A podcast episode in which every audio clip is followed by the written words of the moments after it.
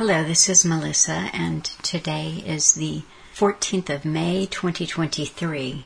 The Redux is from December 30, 2018. Alan entitled it The Fate of Debate or Battle of Prattle. The Net, Science, Humanism, Babble of Confusion. Arrogance seeks godhood in this strong delusion. The key points in this talk were propaganda, how it is used to brainwash us, the, the Pentagon's involvement with movie production, how we are guided by experts. In this case, he mentions specifically Maurice Strong, and Maurice Strong being groomed by David Rockefeller to take his role in very significant role in the UN Rio climate agreement, sustainability, all of these things were Maurice Strong's babies. The sustainability agenda that is now running all aspects of our lives. I was struck in listening to this talk how much the war, it's not just what is happening with Russia and the Ukraine or, you know, what is being reported the latest aggressions of Israel towards Palestine. The war is really the war that is on all of us all the time. And again, I, I, I talk about this a lot, but Alan's kind of bird's eye aerial view of things. That yes, he could report the news, he could read a news story, but as someone I was speaking with today said that they didn't really listen or watch or read much news anymore and had kind of checked out of that, in fact, years ago, because, and they said, uh, but I can't go through a day without listening to an Alan Watt talk because it's timeless and I somehow feel calmed when I'm listening to him, even if he's delivering the bad news. There is a lot going on right now, certainly in the United States, that comes under war on the people and I just wanted to mention a few stories. One of the things that has been going on in the U.S. right now is the end of something called Title 42. And you can look into that yourselves, but you will find conflicting information when you do. Title 42 was a, what they describe as a COVID era policy, which allowed the U.S. to turn away migrants immediately based on pandemic health concerns, and that ended Thursday night. Officials said that they were prepared to deal with a marked increase in migrants, but by Friday evening, according to UPI, that had not materialized. However, those of us who are watching even mainstream news now, but certainly any alternative source is showing people camped on the border. The city of El Paso, Texas, literally just tents and people in sleeping bags. And other people have seen citizen journalists on the ground showing the Border Patrol and I, th- I believe it's the U.S. National Guard just helping different migrants onto buses as they're transported to different parts of the U.S. And the talk that I put up last week, um, Alan was reading from Jacques Attali's A Brief History of the Future. And he mentioned another book that Attali had written in the year 2000 entitled Millennium Winners and Losers in the Coming World Order. What Attali said in that book was that there would be hordes, he called them hordes, of immigrants that would push over the southern border of the U.S. He said the next boat people that you see will be Americans who are seeking work in other parts of the world. But this is not just an issue that is happening in the U.S. because people in different parts of the world have been experiencing an influx of migrants. And they're seeing the same thing. It wasn't you know, a couple of months ago that I mentioned stories that were coming out of Ireland where villages are overnight taking on more than the, their own population amount in immigrants and they're being housed in hotels and that has been going on in the US for quite a while. They actually do take over hotels And someone last week sent me an article out of Oregon. And they said, so while, while you have the immigrants who are being brought in and housed in hotels, what you have in Oregon is a California based nonprofit called Urban Alchemy. And what that is doing is managing the tent accommodations for homeless Americans. So these, we, we don't know why they're homeless. Are they drug users? Are they mentally ill? Are they families that have fallen upon hard times? After the 2008 bank crash that was orchestrated, of course, there was such an increase in the homelessness, the tents, the people living in their automobiles. I'm, you know, Alan and I watched quite a few citizen journalist footage on this, and it, it was just unbelievable to see cities everywhere with, with cars and minivans and just lined up on the street and these were families living there who had lost their, their homes. So this organization out of California called Urban Alchemy was hired by the government of someplace in Oregon to manage their mass, the city's mass tent encampment. And what was uncovered was that Urban Alchemy is spending approximately 4000 per tent per month to maintain these sites that that amount is so staggering. This is a tent, and to keep the tent up costs four thousand dollars.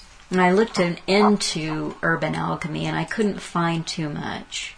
I could not find a board of directors. I did find their financials, and they're very well funded to the tune of many millions per year. The CEO is a woman named Lena Miller, and I can't find too much about Lena Miller except she has a sociology degree and she's been involved in nonprofit organizations dating back to the late 90s. All I could find where they got their money was government grants. I was thinking, I'll find a smoking gun on this because that kind of expenditure, $4,000 to keep a tent up, is, is just staggering to me. But anyway, government funding of a nonprofit, of an NGO, what could the government do with the millions that they are giving urban alchemy to rectify the problem of the homelessness, you know, city by city? That's one thing. As I was looking what was going on with the, the migrants who are sleeping in tents or sleeping in sleeping bags because of the revoking of Title 42, what I did find was an interesting story that did not have to do with that, but it had to do with El Paso. This is from a paper I'd never heard of, a publication called Texas Scorecard Real News for Real Texans. And then, title of the article from 18 April is Liberal Billionaire George Soros Funds Movement to Rid El Paso of Reliable Energy. The National Sunrise Movement wants to force the government to end the reign of fossil fuel elites. While Texans raise concerns about the reliability of the state's power grid, liberal billionaire George Soros is funding an organization that wants to make El Paso dependent on unreliable energy sources. The group Sunrise El Paso is lobbying citizens to adopt a climate charter calling for the city to use all available resources and authority to limit its use of so-called fossil fuels. If voters amend the city charter by approving Proposition K in a May 6 election, the El Paso City Council must create a climate department and hire a climate director to determine the climate impact of city laws and advance the cause of climate justice. The city would also have to form a nine member Climate Commission, which would oversee the implementation and enforcement of climate policy. Sunrise El Paso is described, self-described, radical activist group that aims to end the exploitation of the masses by eliminating the use of fossil fuels. The group describes itself as youth-led and Latinx-led. We're building an army of ordinary young people to make the climate crisis an urgent priority across America and here in the El Paso area by ending the corrupting influence of fossil fuel executives on our politics and elected leaders stand up for the health and well-being of all people regardless of class, race, or economic status. Sunrise El Paso is tied to a number of left-wing organizations. One of them, the Fronterizo Fianza Fund, pays bail fees for illegal aliens detained in the United States. During the organization's first year of operation, the Fianza Fund posted 54 bonds for illegal aliens, including several described as LGBTQ plus compañeros. Another, the West Fund, works to make abortions accessible to people in need and promotes abortion without borders. Familias Unidas del Chamizal, the Center for Interdisciplinary Environmental Justice, and the El Paso chapter of the American Federation of Teachers are also among Sunrise El Paso's allies. Sunrise El Paso is part of the National Sunrise Movement, okay? So you're hearing that. It's a national movement whose supporters claim they are the climate revolution. Liberal billionaire George Soros' Political Action Committee, Democracy PAC, funds the National Sunrise Movement through the group's Sunrise PAC. The Sunrise PAC receives funding from a slew of other radical groups, including the 1630 Fund, the Tides Foundation, the Grove Action Fund, the Wallace Global Fund, and the Rockefeller Family Fund. The 1630 Fund has been accused of funneling money to Democrat candidates and other liberal groups, etc. Um, Mm, Grove Action Fund provides grants to the American Civil Liberties Unions, Planned Parenthood, Everytown for Gun Safety. The Wallace Global Fund and the Rockefeller Family Fund routinely fund studies and groups working to eliminate the use of reliable energy. El Paso citizens will vote on Proposition K on May 6. And the follow up on that was that this did not pass. According to TexasStandard.org, El Paso voters soundly reject Proposition K climate charter. Now, the spin on this story is that wealthy businessmen the Houston based Consumer Energy Alliance poured over a million dollars into television and web advertisement and campaign mailers urging voters to oppose the measure.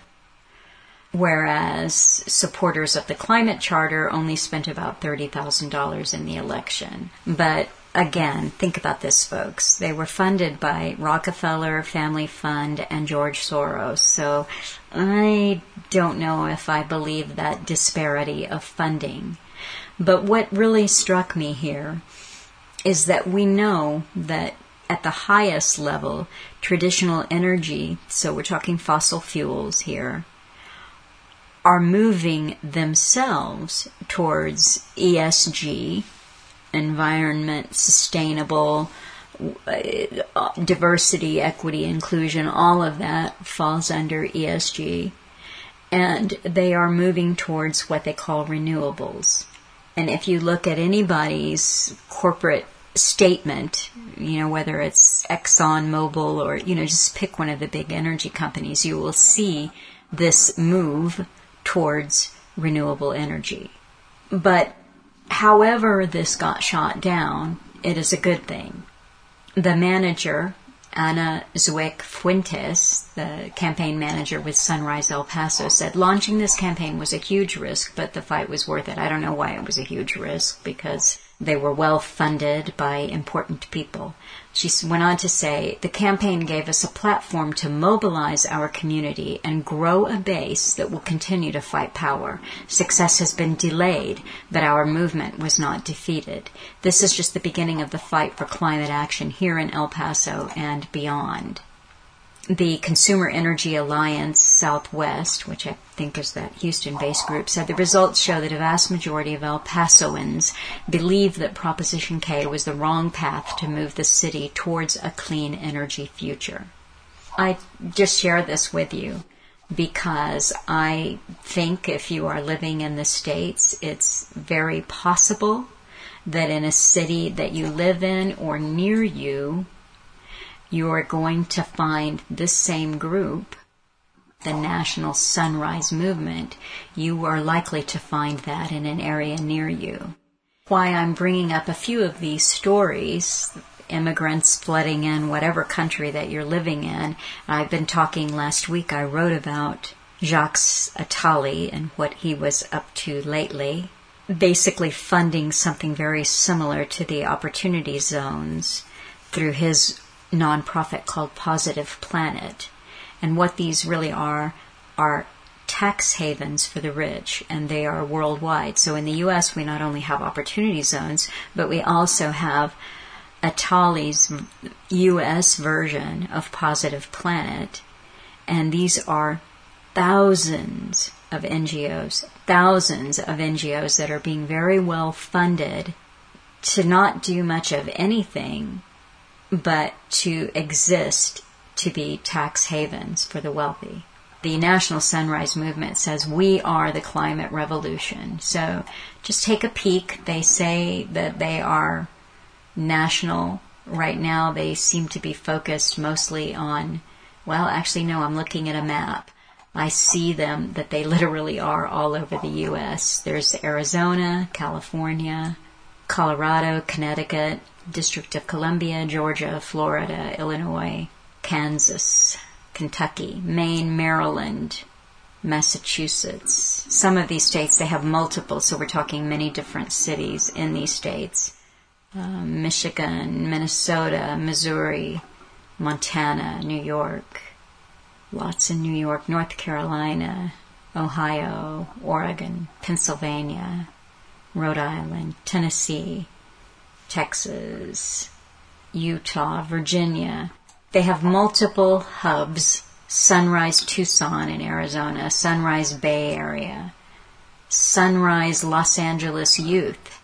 See, they're targeting them, not just cities too. Sunrise Lowell High School, that's in San Francisco. Sunrise Naugatuck High School in Naugatuck, Connecticut. You see, going for young people because they're the revolution, you see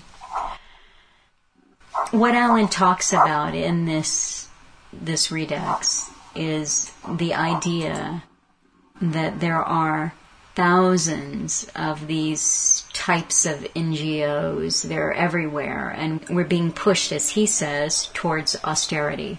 We're being pushed towards not having reliable energy and maximum chaos. And the line again, the, the, the, the little poem for the talk, the fate of debate or battle of prattle.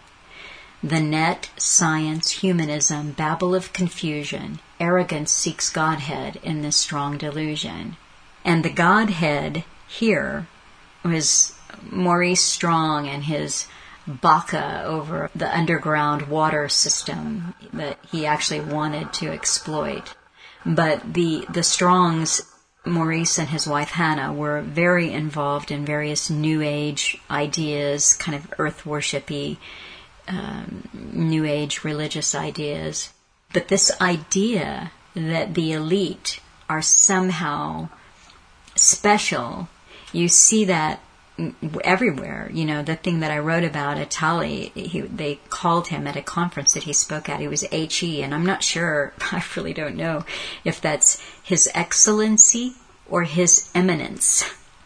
But whether he's eminent or excellent, these are, this is a title. Those are titles that you give to heads of state or high ranking church officials in the Catholic Church. You know, I mean, uh, and, and of course, Attali is not Catholic. He um, is Jewish, but he is either His Excellency or His Eminence because the religion of the people who are moving us step by step without a pause into the direction that they want us to be, they do consider themselves to be gods. So look carefully at the people that you think are on your side, that you, you think, well, somehow this person, they are an exception. And the media is a buzz right now about Twitter because Tucker Carlson has announced that he's going to be doing his show on Twitter.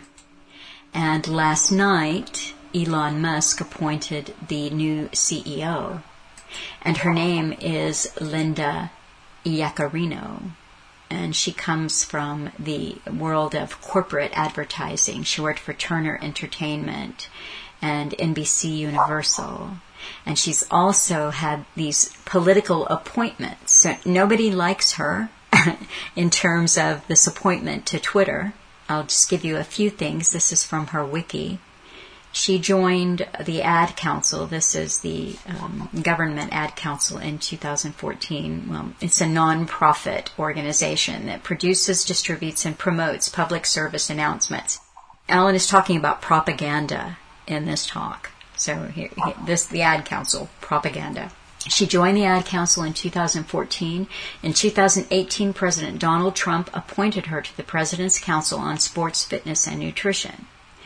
Yaccarino became chair of the Ad Council's board of directors in January 2021. Uh, that term lasted six months. During the time that she was chair of that, she partnered with the Biden administration to create a coronavirus vaccine campaign that featured Pope Francis.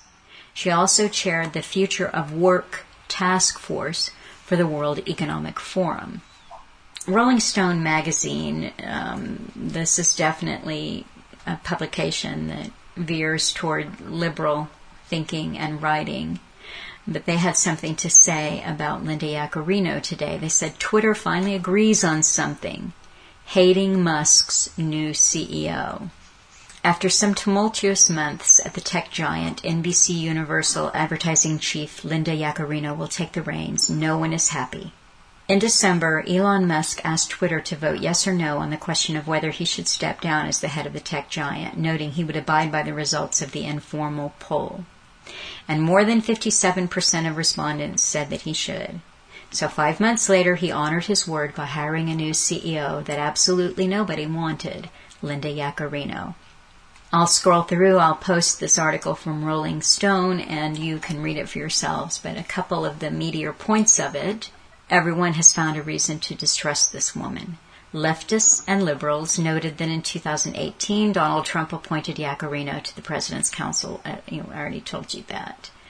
Um, it's not a particularly damning connection, but she also follows a number of right wing extremists on Twitter from the anti-LGBTQ account Libs of TikTok to conspiracy theorist Jack Posobiec to attorney Lin Wood, known for his connections to the QAnon. I suspect this woman follows a lot of people on Twitter, but that's neither here nor there.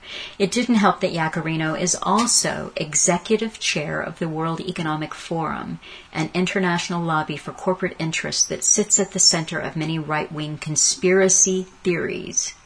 Steve Bannon was among those to complain that Musk had given the CEO job to a Davos globalist, referring to the Swiss mountain resort where the WEF holds its annual conference. Then they go on to tell us that Musk himself has criticized the World Economic Forum. Of course, he's also attended the event. So there you go.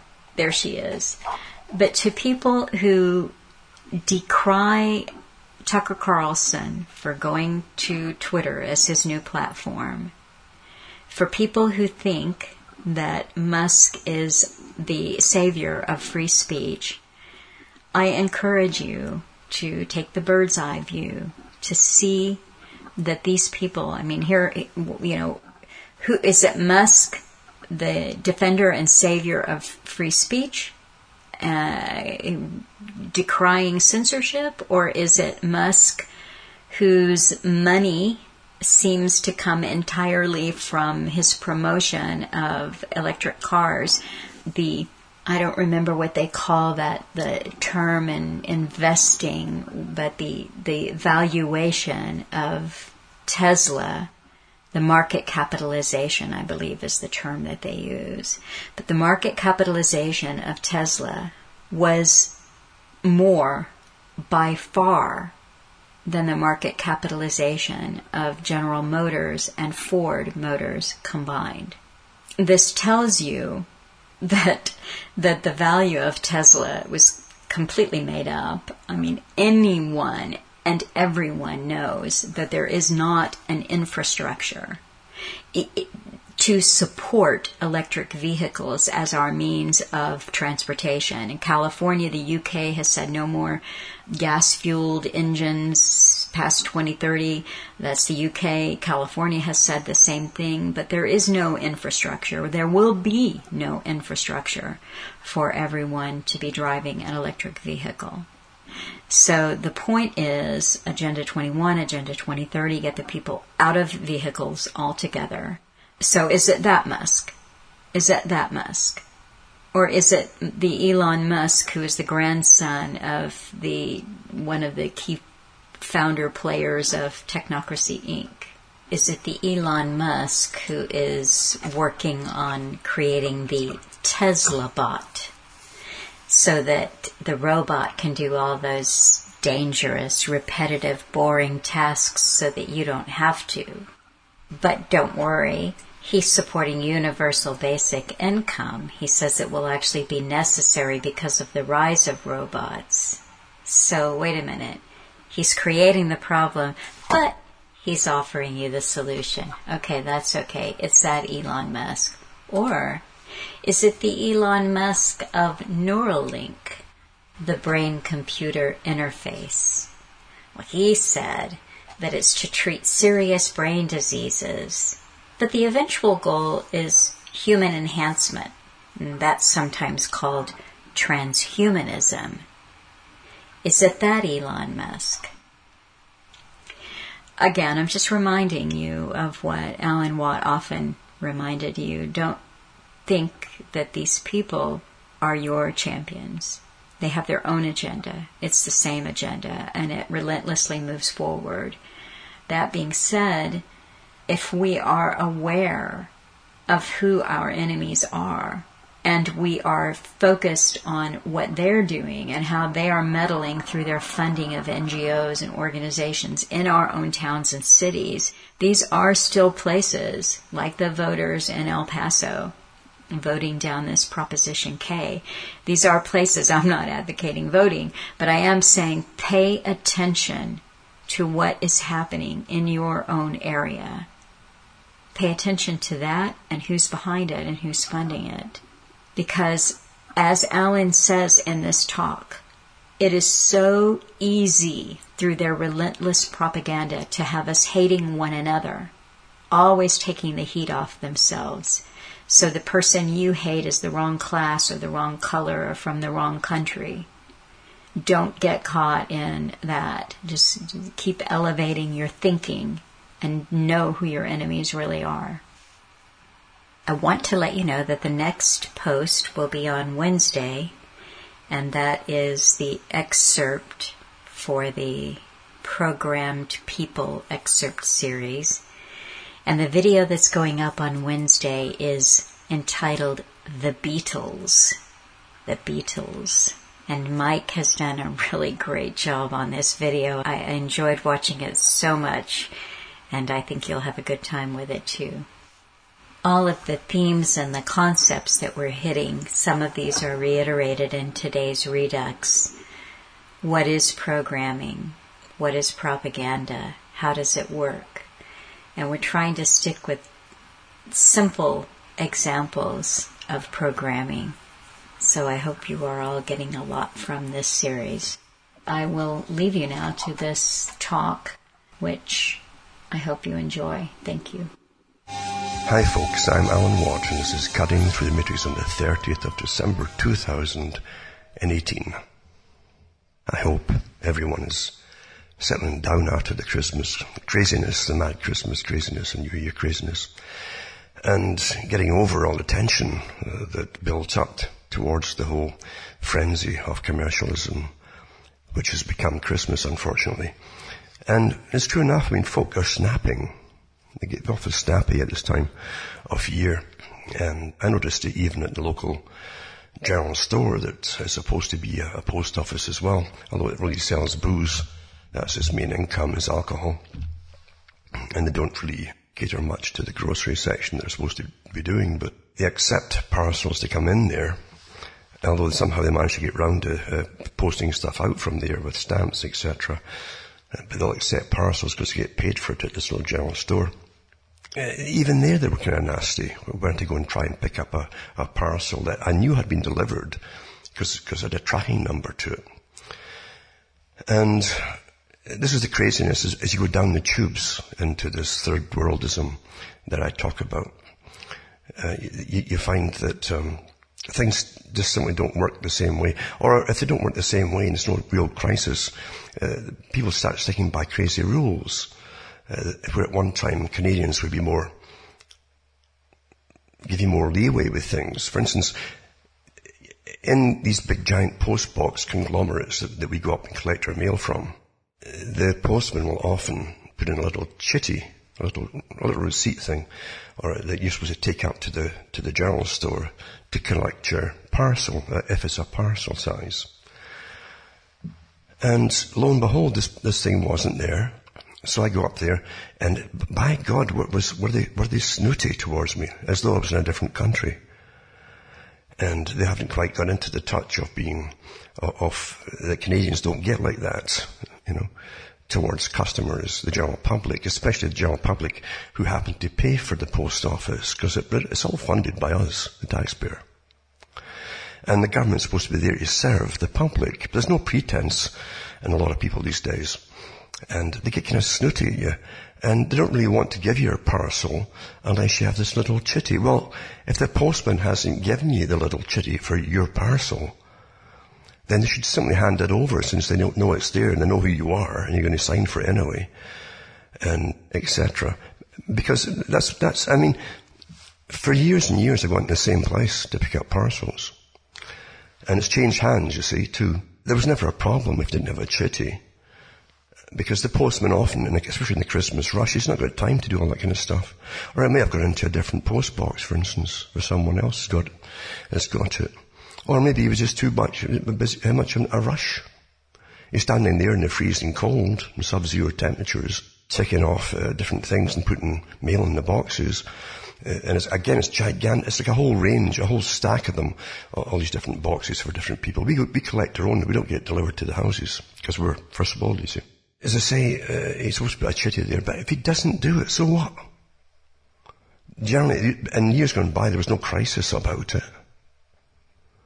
But now, they're different peoples with different attitudes, and they treat you like a peasant. And a naughty peasant, because you're obviously lying. You, you, must be lying. They don't say that, but infer it. You can tell. Uh, that, and it's your fault that you didn't get the chitty. Eh? So what are they going to do? Are they going to keep the parcel or something? Well, I got the darn parcel. But I will put in a higher complaint about it. Because you, you got to start complaining now. As we're down the tubes. You've got to start complaining. Or you'll get walked all over in this system that's really becoming inhumane. And you're living, you're amongst people now who are all out for themselves. They have no idea what really part of the community even means. Which is give and take. That kind of stuff. Common sense is called decency and respect for the customer. Respect's awfully important. You start losing respect, I'm not kidding you. You're going down the tubes fast. So I told this, this woman, I said, I said I didn't get the cherry. Oh, she was not happy at all. Not happy at all. And they're getting paid for it anyway that it comes in there. And, and they get paid for every parcel that comes in. They won't post anything out of there. Because they managed to get around that somehow when they took over the, the business.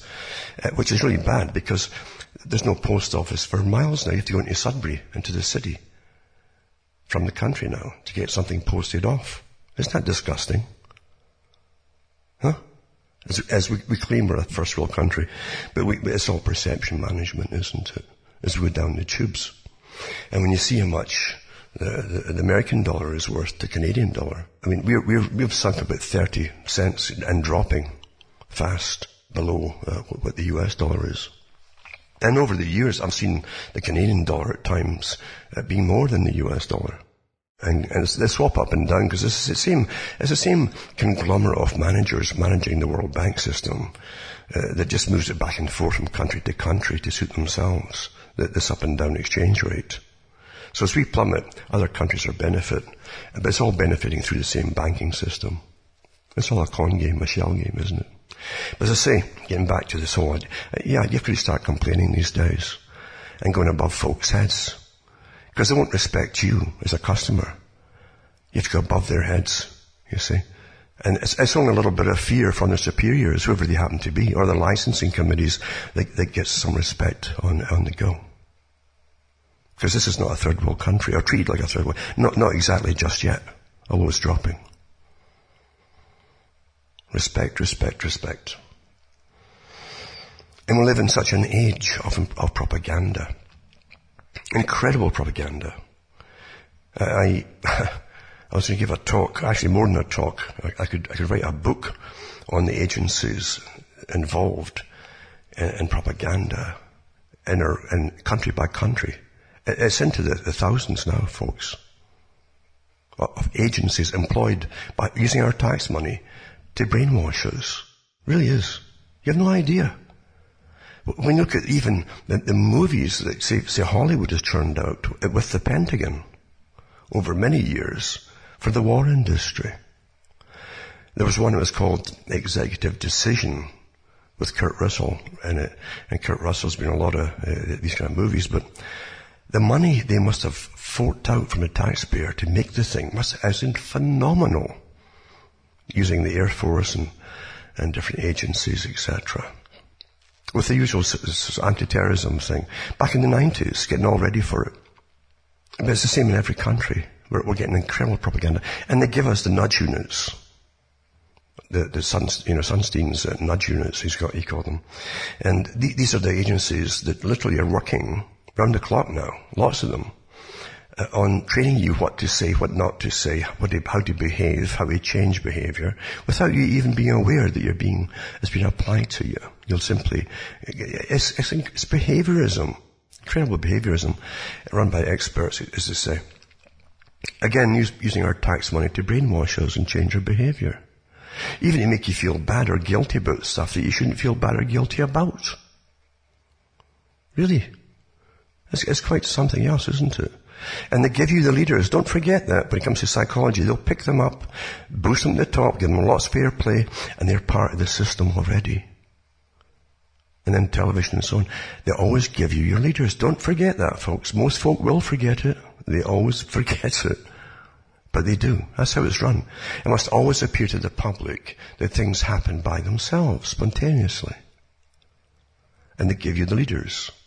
And you'll find the leaders often are part of different United Nations agendas and are on committees for sustainability and things like that in the past. It's really astonishing to dig in a little bit and find out, my God, you're right enough. Yeah, you're right.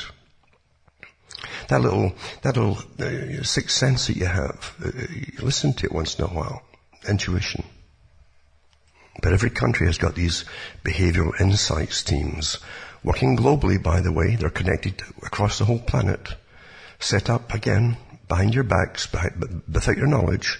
They're prompting you and training you. And they also draft up all the things that the hate speech uh, taboos. And they also help train the people who are now censoring you. And I'll, I'll mention a couple of things that are happening about that tonight, in fact. It's really difficult for people, very difficult for people to really believe that most of the leaders that you'll end up following are always presented and given to you. They're handed to you. Really. I read an article recently, for instance, about the, the, last midterm elections they had in the States.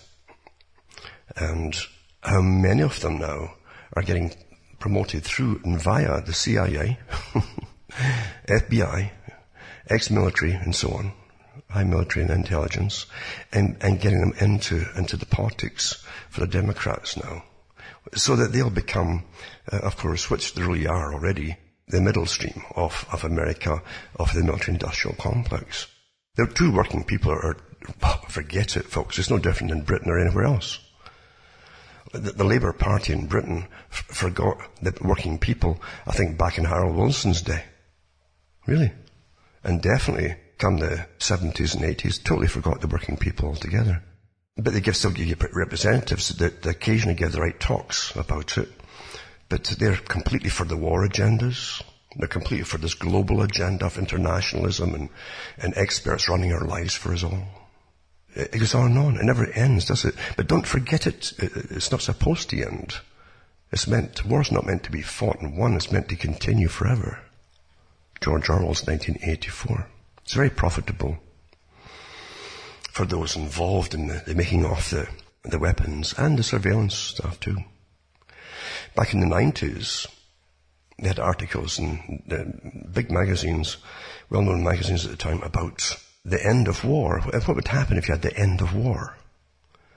When we don't have other countries to fight, even though that was a kind of, as a what if thing, they knew darn well they're going to bring in an age of terrorism as a backlash against the wars they were going to have.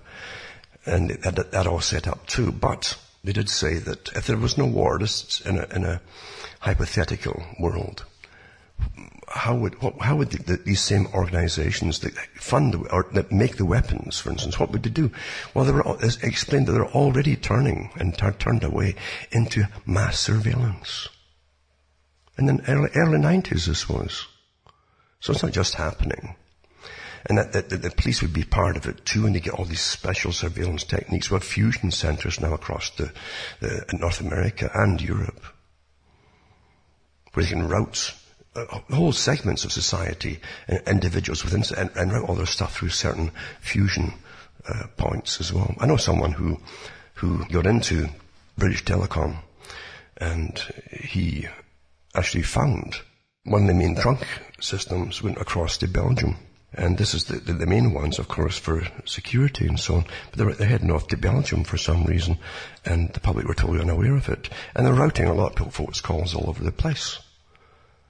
So they were being spied on a long time ago. Spied on. Then they mentioned, oh, it's just black boxes that rouse them and so on, and for certain people, blah, blah, blah. Hmm. And then they had the big, big God machine. Thought, oh my God, this God machine, or the devil machine, as some of them called it. It was a mass, mass computer system in the 90s uh, that could hook up everybody's ID, everything about every individual, it was already up and being added to with information again in the 90s. Folk forget all that too. The beast. a whole bunch of names for the same thing. And then in the late 90s, after lots of oh, anti-Middle Eastern movies basically, or about Middle Eastern people, lots of, of movies, movies, movies, getting everybody used to it. Uh, bingo, it happened to 2001. And away we've gone since then. It hasn't stopped. And it won't stop. Because it's too lucrative. And governments start to lose their traction to an extent. Uh, governments either have to say, we're so busy fighting terrorism and wars and so on and blah, blah, blah.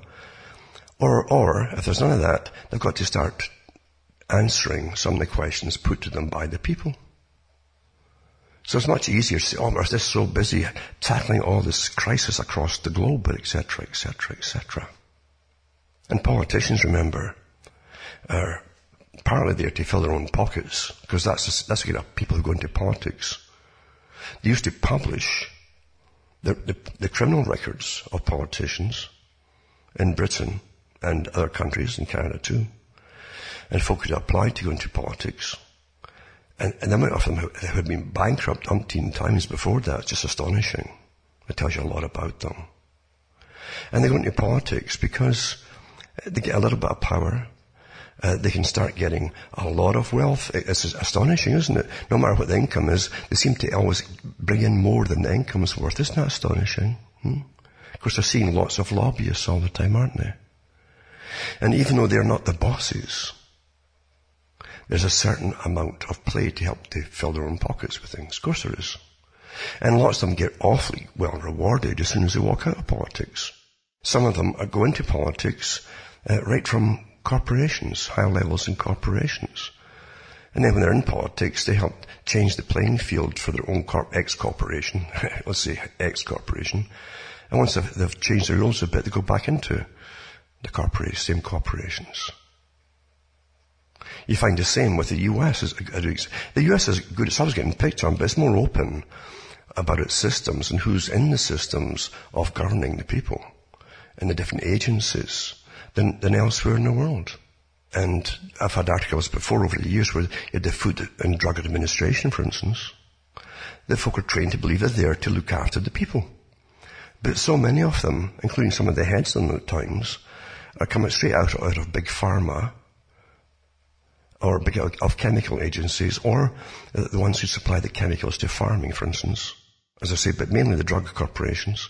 And they come in, they sit in the panels, change things, even get drugs passed and so on and then go back to the same companies that they worked for. It's astonishing. It really is astonishing how this works. It truly is. At least in the States, it's a bit more open. If you want to get the information, you have more chance of getting it. Other countries, especially the, the European uh, and the British system of the British Commonwealth countries, are much better at covering it up until you can find hardly anything at all. That's how it is. And, it's astonishing. Everything's astonishing, really, isn't it? Because we're trained to believe one thing, while the truth is always something else. And young folk who uh, think they're on a roll, coming into any job, it's always been this way, uh, are cocky. Naturally, they're cocky. Uh, they think they're always told that they're better educated than anybody that came before them. But when you really question them and their cockiness, they'll argue with you about everything. And at the same time, they really haven't got a clue of what they're talking about. They believe what they're told. They don't go and look anything for themselves. But they, they tend to believe what they're told. But they still argue with you, even though they don't, they don't know. I had a little disagreement there with TELUS again. It's the TELUS company in Canada, where they gave me the bill for the month, and they claimed that they didn't get the, the, the money for last month, the previous month. But it was sent off on time, plenty of time, weeks and weeks, in fact, before it was due. And the guy, this cocky guy comes on, and right off the bat, he says, "Oh, I didn't, I, I didn't think our company accepted checks anymore. Arrogant, you know what? Huh? Cocky, arrogant, you know what? See, they're trying to get everybody off checks. And, and totally electronic. It saves them time and everything else and they want to have access to your bank account so they can just take their, put their hands in there and, and pull out the cash. Most folk don't mind. They're trained so well. Because Bernays said what? What Ed Bernays say? He says, don't make good products to serve the people. Change the people to serve your product. Where it's a supermarket, make them going like, like chickens like a conveyor belt to pick up all their stuff. To check it, kind of. Or, you know, like, like TELUS for instance. Yeah. Get, make the people do all the work and it'll save the company for more money, for more profit and more profit. They're doing awfully well as it is. So I mentioned to him, I says, you know, you, you got it. And I said, I asked him too, I said, you try to get us off. Is this really, because you don't know, they could hold back the check and not bother putting it through, just so that you'll call, knowing you'll call up, and then try to browbeat you. And they'll probably look up your age and everything else. You'll do, oh yeah, so and so. Yada, yada, yada. Very cocky, very cocky and arrogant. Again, to the customer. This is where it's coming down to now. There's, no pretense now at, at serving the customer. You get mocked now when you call up to complain about something. And that's what mockery is. So I told them, I says, you know, you want it all cashless, blah, blah, blah. I prefer getting um, the check through. I says, and that check, when it comes back from the bank, after being cashed and all bit, that's your receipt. You got proof. When your computer crashes, what you got? Gone. But I couldn't believe the guy. And I, and I just, you know, bantered a little bit with him. And it's amazing what he did not know. But he was sure, he was sure that he did. He didn't even know the banks had been bailed out in 2008 and 9 in Canada. He didn't know that. He didn't believe it. But he's arrogant, so arrogant and cocky, you see, because after all he's younger. And um, he, just knows everything better than you. And he thinks he's on a roll in his job. So as it, it turned out, eventually I got um, them to cancel any late fee because I'm not late for anything. I says, look, the post office has been on this strike go slow thing for a while. I says, take it up with the Canadian government, they own it. Uh, uh, you know, it's not my fault. I paid it I, I put the thing up in time. Hmm?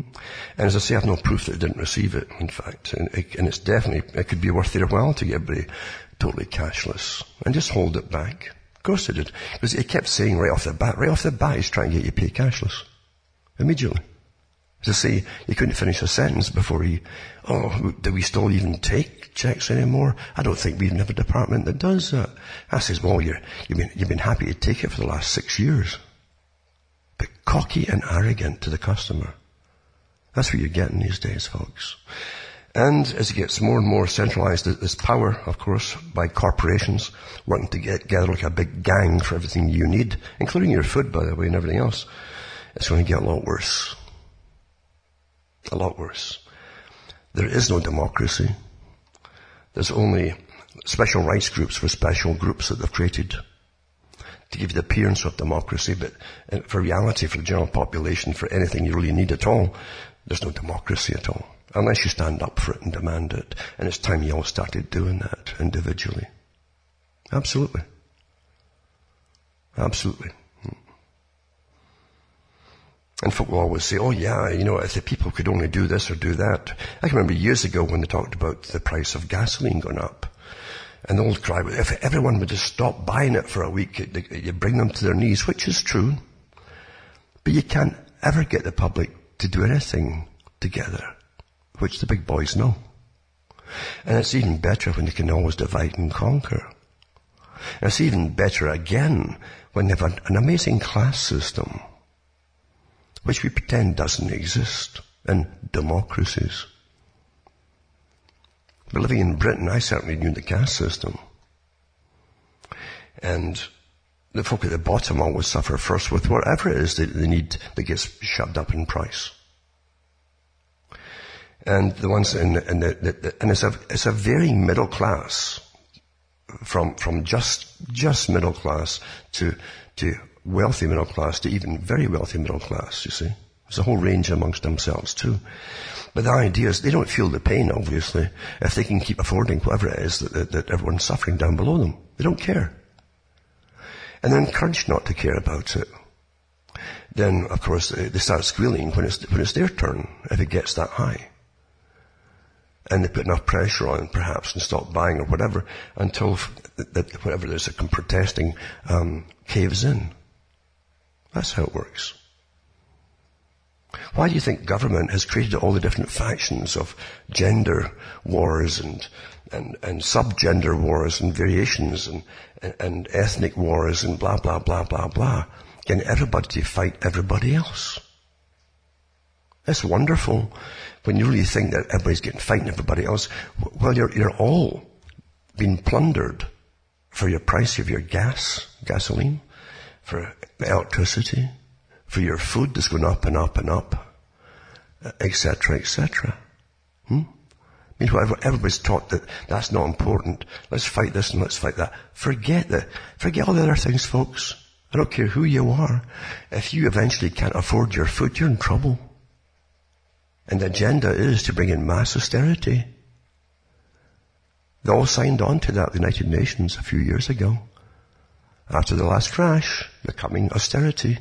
And the Club of Rome talked about the necessity to bring in austerity, and Maurice Strong talked about bringing austerity in a post-industrial, post-consumerist society.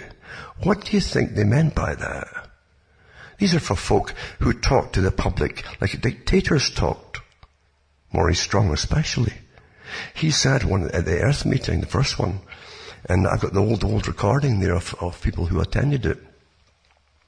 When they asked him at the end, when they said, look, in this Earth Charter, there's no, there's no rights for humans mentioned here.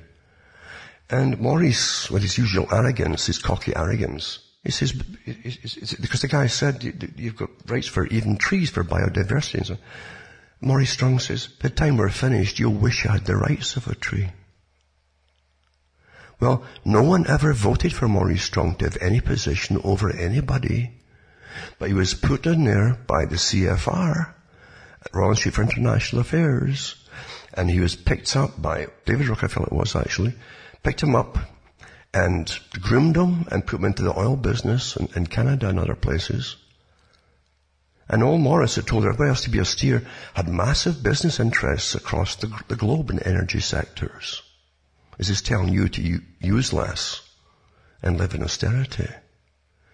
It's always the same story, folks, from these crooks. And they are gangsters. Belong to a club who've been trained and picked, the real, real ultra deep state above all, and picked to rule over the people. Not with any, any democracy in mind at all. Democracy is a temporary sham, folks. And it was designed to be a temporary sham. There have been many articles written about Maurice Strong. And here's one actually from a few years ago and talks about Maurice Strong, Climate Crook, it's called. Editor said that five years ago, Quadrant Online, that's the organization that published this, I guess, published this profile of Maurice Strong as the man who more than any other redefined a trace gas, that was carbon dioxide, as a meal ticket for tens of thousands of climate functionaries. The same people whose light-fingered heirs, awfully well put too, are today gathered in Paris. That was back in 2015. To mark his passing, we once again present, says John Izzard's profile of the man who did very nicely by costing everyone else dearly. So it's a massive plan to control the lives of us all and enrich those at the top. It's so interesting to look at the CFR, Royal Institute for International Affairs group, that runs the planet. At least they're the second tier at the top. There's a capstone above them because there's another party. But they run your politics. They run, they actually set up the organizations and think tanks that advise governments across the whole planet. They run think tanks for the military across the whole planet. Everything that means anything at all is run by them and their members. Including how to control the people and run the people and organize the people and even depopulate the planet through austerity, etc. And you don't vote for any of them. And it says the yellow brick road to climate change. January has certainly been a defining month in the quest for truth about climate change, and the custodians of that truth aren't looking that uh, flash at the moment. Indeed, in the month of January, some of the major doomsday prophecies unraveled, and the prophets themselves seemed to undergo vows of silence. This is Ke- Kevin Rudd, Penny Wong, Tim Flannery, who are never lost for words, seemed well totally lost for words like Dorothy Lion, Tin Man and Scarecrow and the Wizard of Oz. We've all been dancing down the real brick road of settled science, as they call it, the pretense of it, you see, in search of answers from the Emerald City, only to find that we've been, well, we suspected all along, the wizard has been telling us fibs. But who exactly is a wizard? And where did this seeming madness all begin? So they go into some of it, and they mention Maurice Strong. He's one big player. She says the whole climate change business, and it is a business started with Mr. Strong, but it started with the Club of Rome too, who were given the task, this big think tank, given the task of finding a way that they could literally rule the people from their own excuses, basically, to, to, to, do so. So they came up with the idea of climate change and how humanity was destroying the planet. That's what they claimed. So man was the enemy. So you'd need naturally experts to rule you, you see, because you couldn't rule yourselves. It said that would fit the bill, or the words of the, those in the Club of Rome. Anyway, it says Maurice Strong, a self-confessed socialist. Now you understand what he means by this. This is a multi-millionaire socialist. Because he was created and brought up the ladder to be a multi-millionaire socialist by the Royal Institute for International Affairs, Dash Council on Foreign Relations. He says was the man who put the United Nations into environmental business being the shadowy figure behind the UN Secretaries General uh, from U Thant to Kofi Annan. His reign of influence in world affairs lasted from 1962 to 2005. Strong has been variously called the international man of mystery, the new guy in your future, and a very dangerous ideologue made his fortune in the oil and energy business running companies such as Petro-Canada Power Corporation. You, you surprised how the Desmarais family, uh, that is Power Corporation they call it, they churn out leaders. And they've churned out God knows how many prime ministers for Canada, for instance. And for corporations as well. CEOs. But anyway, it says Canada Power, Power Corporation, uh, Caltex, Africa, Hydro Canada, the Colorado Lands and, and, Cattle Company, Ajax Petroleum, Canadian Industrial Oil and Gas, to name just a few. But he was really a frontman for Rockefellers. Complete, they created him, totally. from the beginning. They picked him up as a kid. And meaning what he is, he's a front man. So his private interests always seem to be in conflict with his personal persona and his work on the world stage. Strong's extensive range of contracts within the power brokers of the world was exceptional. One admirer uh, christened him uh, the Michelangelo of networking. He described himself as a socialist in ideology and a capitalist in methodology. But see, I, the, the, idea, those who enrich themselves at the, at the CFR and Royal Institute for International Affairs at the top always fill their pockets. They believe that they're the, the world's natural rulers. And when they're picked up, they're told that too, to give them a little bit more incentive keep climbing the ladder in these private clubs. And socialism is the way of controlling the population through laws with, with panels of experts which is Sovietism, the, the meaning of rule by councils, folks, for those who don't know that. In 1972, he organized the U Thant uh, First Earth Summit, the Stockholm Conference on the Human Environment, and it led to the formation of the UN Environment Programme with Maurice Strong as it, as it said. Later, as the UNEP boss, he organized the first international expert group meetings on climate change.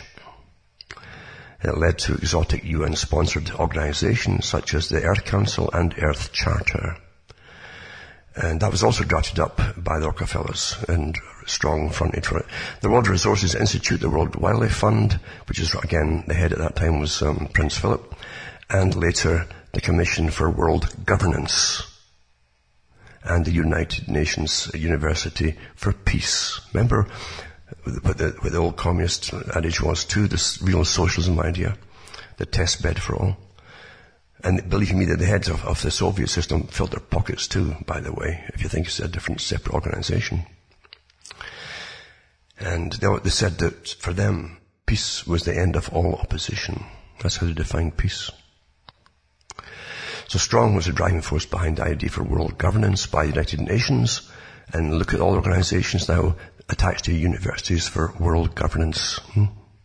He dreamt up a world tax on monetary transactions of 0.5%, which would have given the UN an annual income of $1.5 trillion. That's on top of all the other money they get. But equal then to the income of the USA. The stumbling block was the Security Council and their power of veto. So he devised a plan to get rid of Secretary Security Council but failed to get it implemented. Then along came the idea that global warming might just be the device, you know, to get his world governance proposal up and running. And it wasn't his, folks. As I say, it's an organization, very old organization. It runs your central banks. It runs your World Bank, your IMF, and the Bank for International Settlements. They didn't believe, these guys never believed that, that uh, the people were fit for democracy and could be ever trusted in democracy. But they would use democracy uh, to, uh, as an excuse to invade other countries that didn't have a semblance of it. Hmm? Strong was appointed Secretary General of the Earth Summit, and in 1992, they pretty well like uh, create the organization, then appoint themselves as head. Eh? In 1992, addressed the Earth Summit in Rio, and he told the thousands of climate change delegates, it is clear that current lifestyles and consumption patterns of the affluent middle class, involving high meat intake, consumption of large amounts of frozen and convenience foods, use of fossil fuels, appliances, home and workplace air conditioning and suburban housing are not sustainable. And so basically, they said they'd have to end, and this is, this is me Lebanon here too from other articles about them. They, they, he said that they would, they would have to basically end a lot of consumerism, be post-consumer, and you're going to austerity. That's the idea behind it. And also, they had big meetings where Strong and others, but he did say that, that they'd have to um, eliminate, destroy Western manufacturing. And you think you've got a say in anything? Do you really think that? Because the organizations, all these organizations I've mentioned, they're not, they're not, you don't get any say in it. They don't ask for your opinion on anything. They don't care about your opinion on anything. From the United Nations, multifaceted organization all the way down to anything else. You, you never ask your opinion on anything. Never mind your vote on it. You don't get that either. You don't vote these guys in. And it says, there goes the Sunday roast, a house to live in. I haven't seen a Sunday roast since for years and years. The occasional hamburger and generally life on earth as we know it. But what Strong didn't tell the delegates was that he was involved in the purchase of the Colorado Land and Cattle Company, which he bought from uh, Adnan Khashoggi. Remember Khashoggi? Huh? An arms dealer who had strong connections with the Bin Laden family. Interesting how they all come together, the heroes and the zeros, eh? This is a 200,000 acre uh, property called the Baca. Had two hidden secrets. Now, one was uh, it sat above uh, vast underground water systems. It's actually the largest aquifer system in the United States. Just happens to be that. Hmm? And Strong wanted it to, he wanted to remove the water, be in front of the American Water Development Corporation to exploit the water by pumping it out for commercial intent, but was stopped by the locals who feared it would destroy the delicate environment, well, it would destroy their cattle systems and everything, and their farming. Here's the power of these, these crooks, eh? But don't forget too, I think it was Rockefeller who actually owned that Baca Ranch. The, um, the magazine in Canada and I've got the, I've got the original magazine. I actually had a big article about Maurice Strong.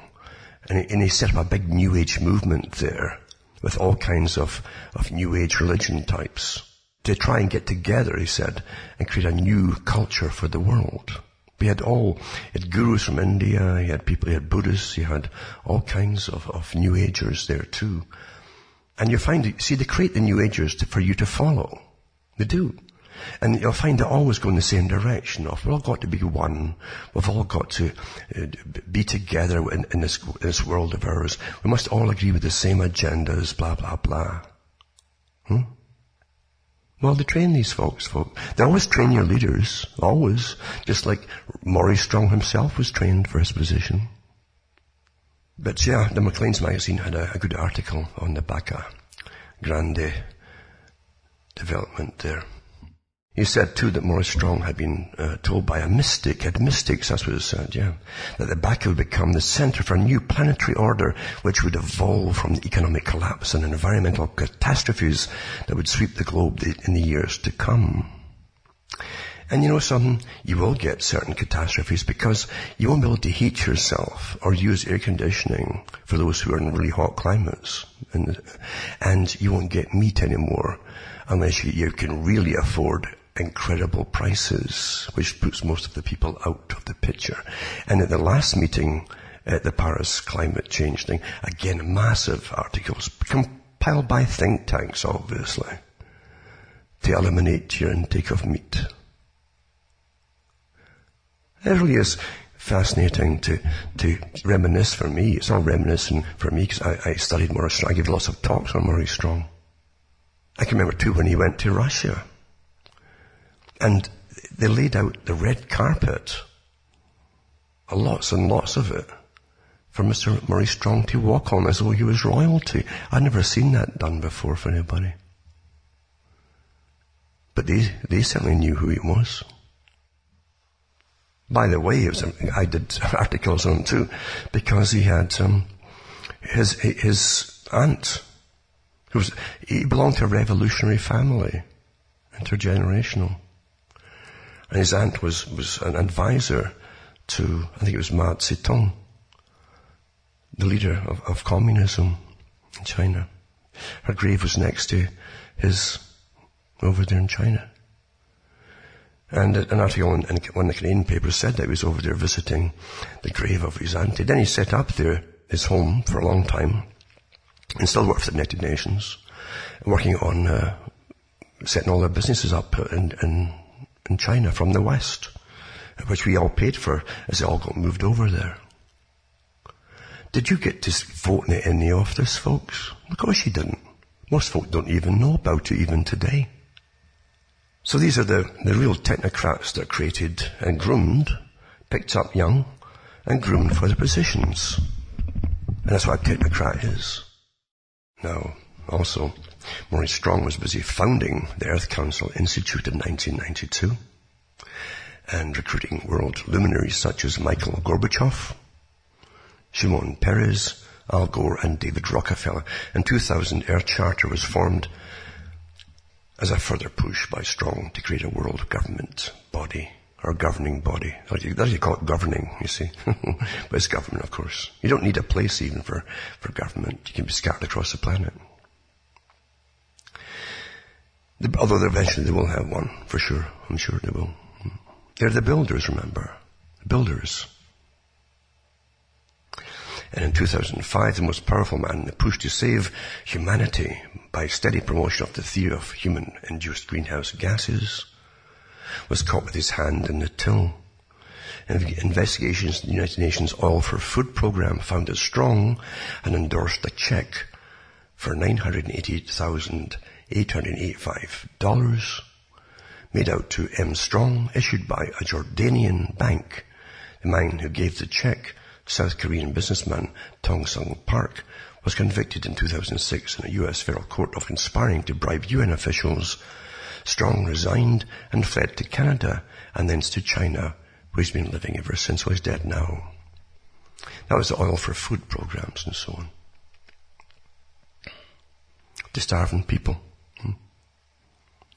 They don't do anything of any sort of decency towards any humanity. They have no common decency. In fact, they despise common humanity. But also too, I think, I think, if I remember, I think, was it Boutros Ghali, Boutros Ghali there? Or Kofi Annan, but I know that, it was, it was the son of, of one of the UN, uh, head, of, of the UN head at the time, who also was involved in that, that food, uh, program, uh, oil for food for Iraq. There were starving people, of course, because we're so humanitarian towards the people in the Middle East that we starve them to death all the time if we're not blowing them up. And that's the part two. I think a lot of this may have come from talks that I gave, I don't know. But it says, Strong is to believe to have uh, sanctioned China because of his cousin Anna, Anna Louise Strong, a Marxist who lived with Mao Zedong. Yeah, that's right, for two years. And when she died in 1970, her funeral was arranged by Premier Chu En-lay. Anna Louise Strong was a Comintern member. A, uh, so was so was Pierre Trudeau, the father of the present Prime Minister of Canada. An organization f- uh, formed in 1919 as the Third International with one of its aim to use by all available means, including armed force, for the overthrow of the international bourgeoisie. Quite a world we have, isn't it? Eh? But don't forget the big organization that helped fund it all and promote it all, and the banking system that funded that, that uh, communist system into existence. Didn't do it by itself. Quite a world, really. Anyway, I'm getting lost in all this kind of stuff. I didn't mean to even go in this direction, but, uh, but there you are. And I'm going to try and touch, just touch on some articles here for those who want to look it up and see for themselves. It's amazing again. Rand, Rand Beadle, like the arrogant prunes, of young, uh, uh, very naive but, but, arrogant prunes that run our lives at the moment, or think they do. If you cave into them, believe you me, there's going to be euthanasia down the road for, for anyone over a certain age, folks. It's already on the cards. And these characters are the ones that'll be pushing all. Anyway, it says, um, the cost to West Australia of Shorten's green energy plan revealed $1 billion. Be a lot more than that, folks. I'll put this up anyway. Australia's a big one because they use that as a big, big test bed too, much like Canada. Um, all the old British Empire system uh, countries are always test beds where they push things, and we don't object as much as some people like America. Yet far more. That's why the U.S. was was was the hope for a lot of the world, for for the for, for the people, the population who did stand up to their own government and, and, really push the rules. If you have no rules, like a constitution, uh, and, or they're being ignored, then you don't have a country anymore. Or whoever's running your country is not what, what it was. It's been taken over, obviously. And, but it was the hope to the world for the rights that the, the citizens had. It really was. It's a sad, sad house, mate. It's been taken over itself, probably long ago actually, by the money boys and so on. And whoever rules, whoever has the gold maketh the rules. I think it was one of the Bronfmans that said that years ago. And that's, that's true. We're all running on this crazy thing called money. The only a select few have the right apparently to manage at the top. Questions and answers to climate change, all you should know about your position. Also, another one too is to do with the carbon taxes. And it says details of the horrible carbon tax bill. Democrat Florida Congressman Ted Deutch has introduced a carbon tax bill to impose a new national energy tax on the American people. So I'll put this one up as well. It's called the Energy Innovation and Carbon Dividend Act of 2018. In the countries that are plummeting because we're, we're now flattening the planet uh, to be a mass of poverty, then a, a smaller middle class, then the elite and professionals who rule us all all the, those in academia, etc. It's all, that's, that is the system. That's how it's planned.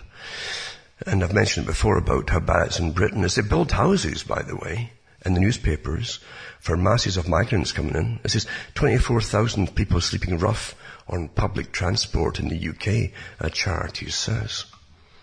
And that's from The Guardian. And it says more than 24,000 people in Britain will spend the festive period sleeping rough in cars, trains, buses or tents according to new estimates that throw lights on the scale of so-called hidden homelessness. There's a lot more than that, I'm sure. And at least 320,000 homeless people in Britain at the moment, says a shelter. A charity says the figure for England, Scotland and Wales is likely to be underestimated.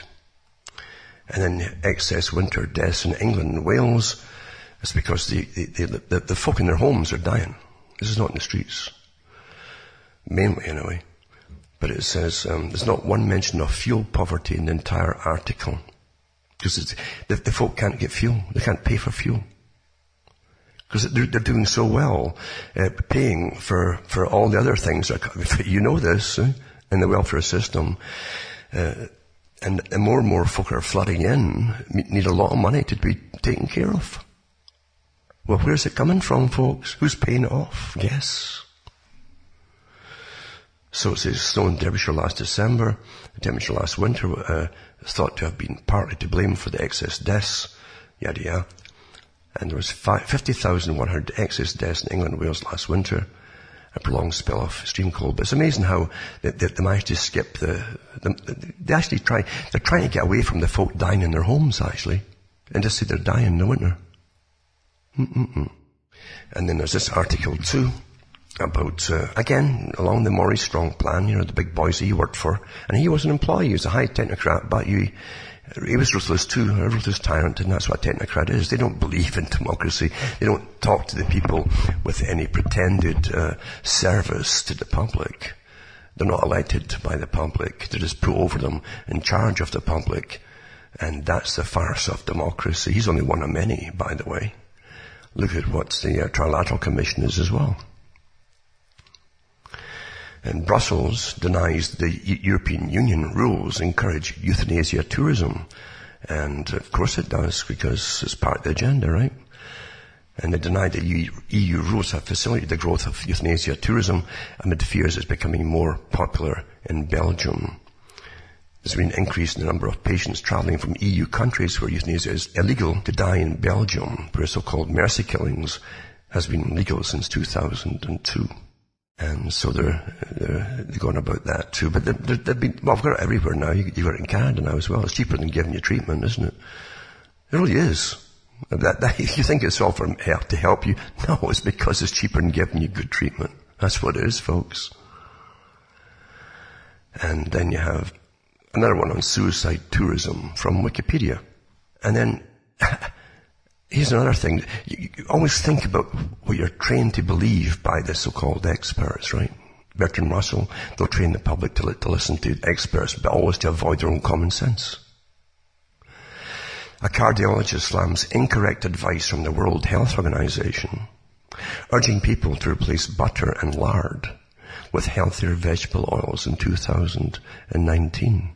And Dr. Aseem Malhotra called them uh, the WHO to review and update its guidance. Butter has been demonized for decades over its high content of saturated fats, but an array of scientific evidence is beginning to counter those claims. They've always known what the counter the claims were. It says here that he's an avid supporter, this doctor, of saturated fats, which he thinks have been wrongly demonized since the 1970s. Same time the 1970s when they demonized uh, the fat. Remember the big sugar industry? I read the articles where it's admitted only recently, declassified stuff. They paid massive amounts of money to, again, top, You always buy professionals, from folks, in, in medicine and to, write all these articles out to start the whole craze uh, that, that, it was fat, so it was to blame for folk becoming fat. Not sugar. Huh? Anyway, this doctor told me online, he says, her friend was shocked and disturbed that the WHO are giving incorrect and non-evidence-based ev- advice on fats. Asking people to replace butter or lard with industrial seeds such as corn, sunflower, soybean, or safflower will continue to cause harm to public health. These oils, being particularly high in omega-6 fatty acids, are pro-inflammatory. That's why you get so much arthritis and problems. And can be toxic when heated for common frying purposes. And it's much, much worse than that. You understand too, if you're into evolution as an example, if you're into that, you didn't evolve on these oils. Also, too, you had China accusing the UK of deep-rooted pride and prejudice after Defence Secretary Gavin Williamson, this is in Britain, raised deep concerns over Huawei's, that's, that's a big uh, Chinese network system, manufacturer of their modems and stuff, involvement in 5G network. So, again, they're hammering China and China and China, even though, but most of the stuff that China's got has already been tested upon us by other companies. It really is, you know. And of course China and Russia, the new Russia, are supposed to be the main enemies at the moment. Another one too, they, they arrested a couple of people in uh, supposedly the Gatwick airport in, in England. Because a little drone went over it supposedly. But again, after they arrested them, and really, imagine getting your face plastered across the planet in front pages, being laid out by cops. And it was all false. Can you believe that? And when they do something like that, they never admit they're wrong. They never ever do that. They never admit they're wrong, folks. And then at the end, even, the police chief says, well, of course it could be, there's no evidence there actually was a drone there. It was just hearsay.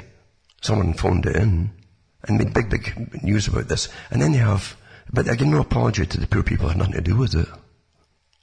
At all. I'll put the article up anyway.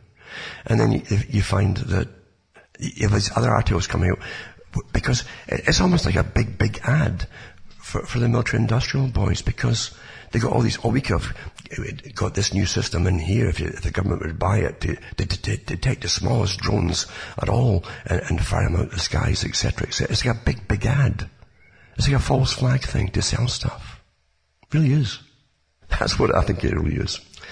And then you have um, Facebook Secret Censorship Rulebook thousands of slides of banned so-called hate groups, in other words, phrases and, and emojis, they call them, that seven and a half thousand lowly paid moderators are supposed to use to please two billion users. I mentioned it too. A lot more actually in the Philippines.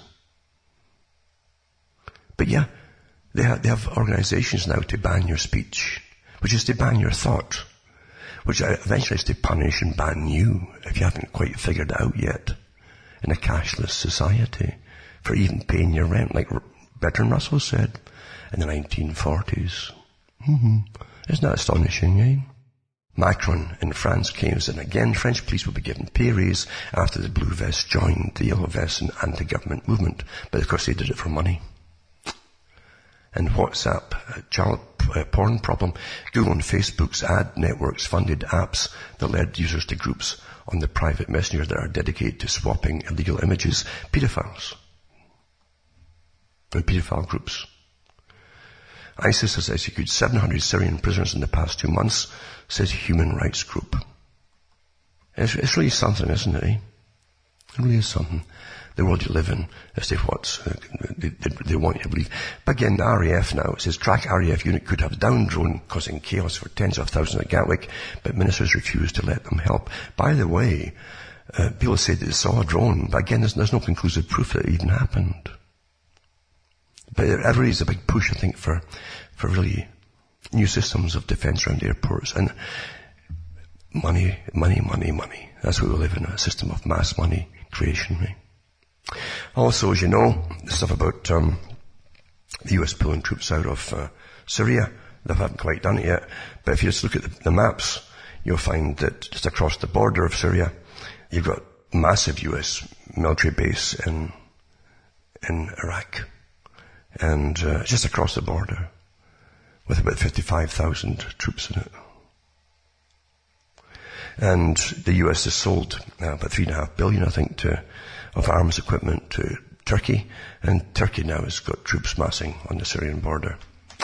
So everything's really games eh, for perception management, and it's rather sad. Remember, you can buy the books and discs I have at cuttingthroughthematrix.com, and you can find out how to do it or donate, in fact, and help me tick along here because as I say, who knows how long any of us can last or even be allowed to yeah, keep ticking, put it that way, in this present system because it's, it's, becoming rather ruthless. It always was ruthless, camouflaged under the guise of democracy, but uh, they're becoming more ruthless and, and, and toleration or intolerant, or intoleration, put that way, because they're not tolerant at all in such utopias. Isn't that the truth of it?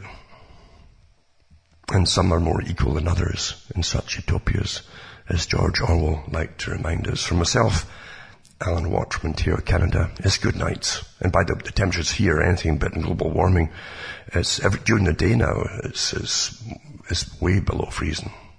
Way below freezing. And at night, I'm hitting in the centigrade, it's, um, it's often 30 below. And lower, occasionally and sometimes not a lot higher during the day anyway. And in Fahrenheit, um, that's way down there, minus the minus zeros. For myself, Alan Watt from here, Canada, good night, so may your God or your gods go with you.